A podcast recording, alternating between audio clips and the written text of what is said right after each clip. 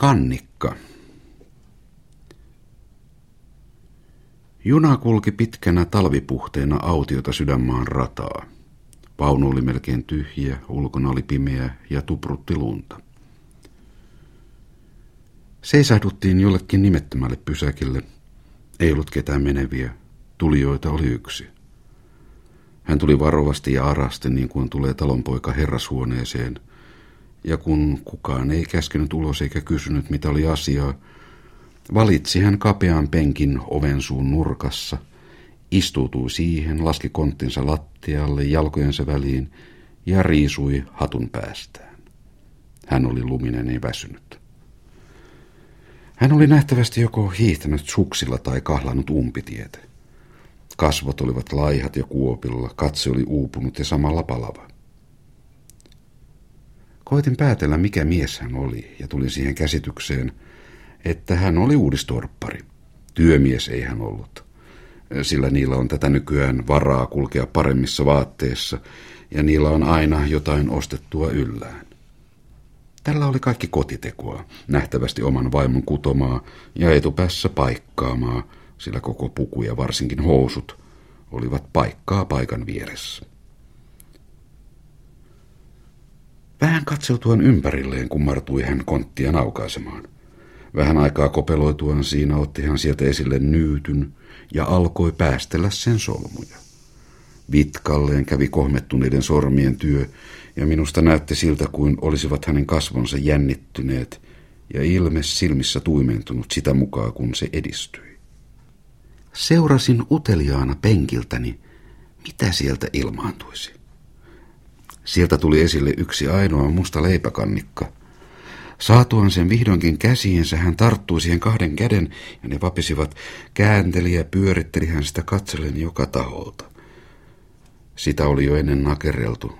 Hän näytti etsivän sopivaa paikkaa käydäkseen sen kimppuun.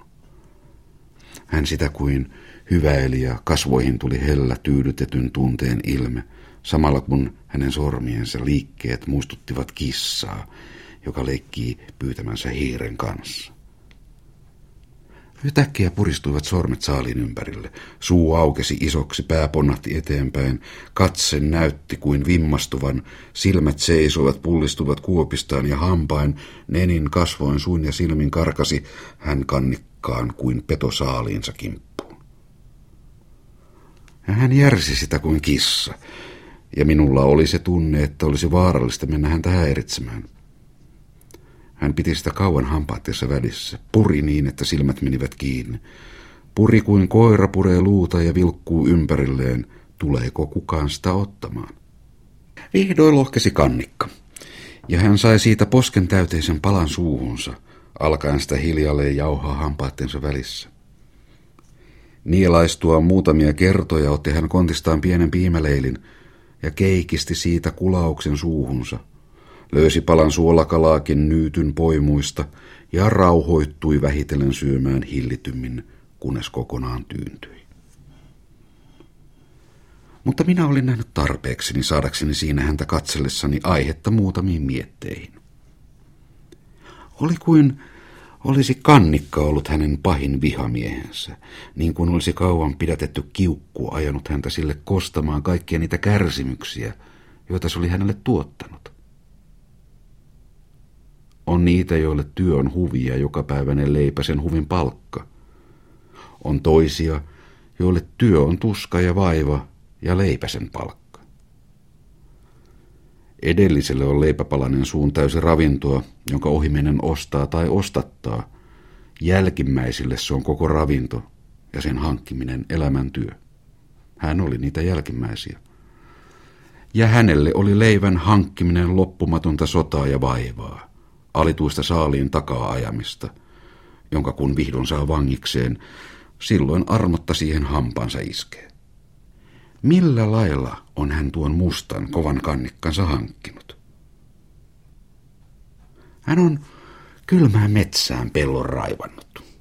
Ei ole köyhällä varaa paikkoja valita, täytyy tehdä toukopaikkansa siihen, mihin muilta saa. Paitsi kantoja on täytynyt penkua kiviä. Yksin on täytynyt työ tehdä, ei ole varaa palkollista pitää. Sitten on se kiviröykkiö, kuokittu ja kynnetty. Vuosia on kulunut ennen kuin siihen voi rukiin kylvää ja ennen kuin sen siemenen irti sai.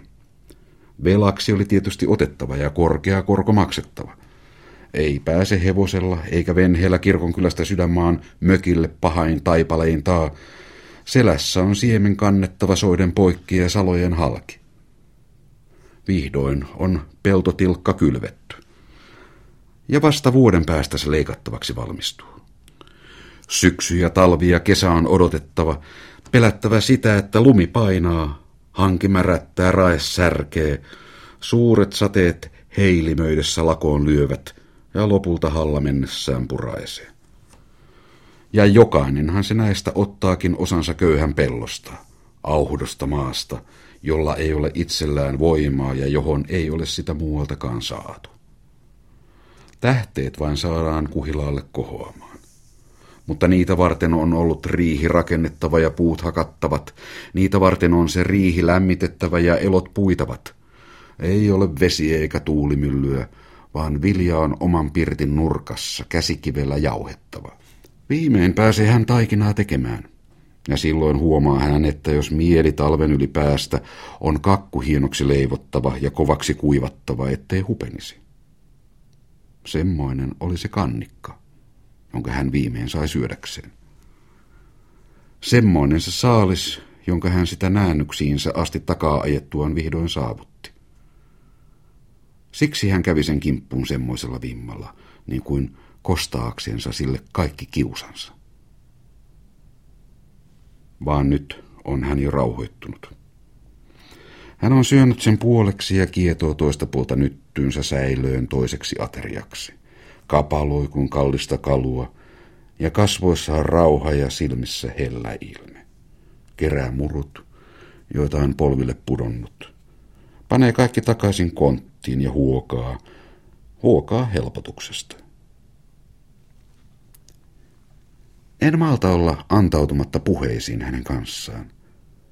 Siirryn hänen viereensä, kysyn minne on matka, ja saan kuulla, että hän on menossa läänin vankilaan suorittamaan vedellä leivällä sakkoja maksamattomista ruunun rästeistä.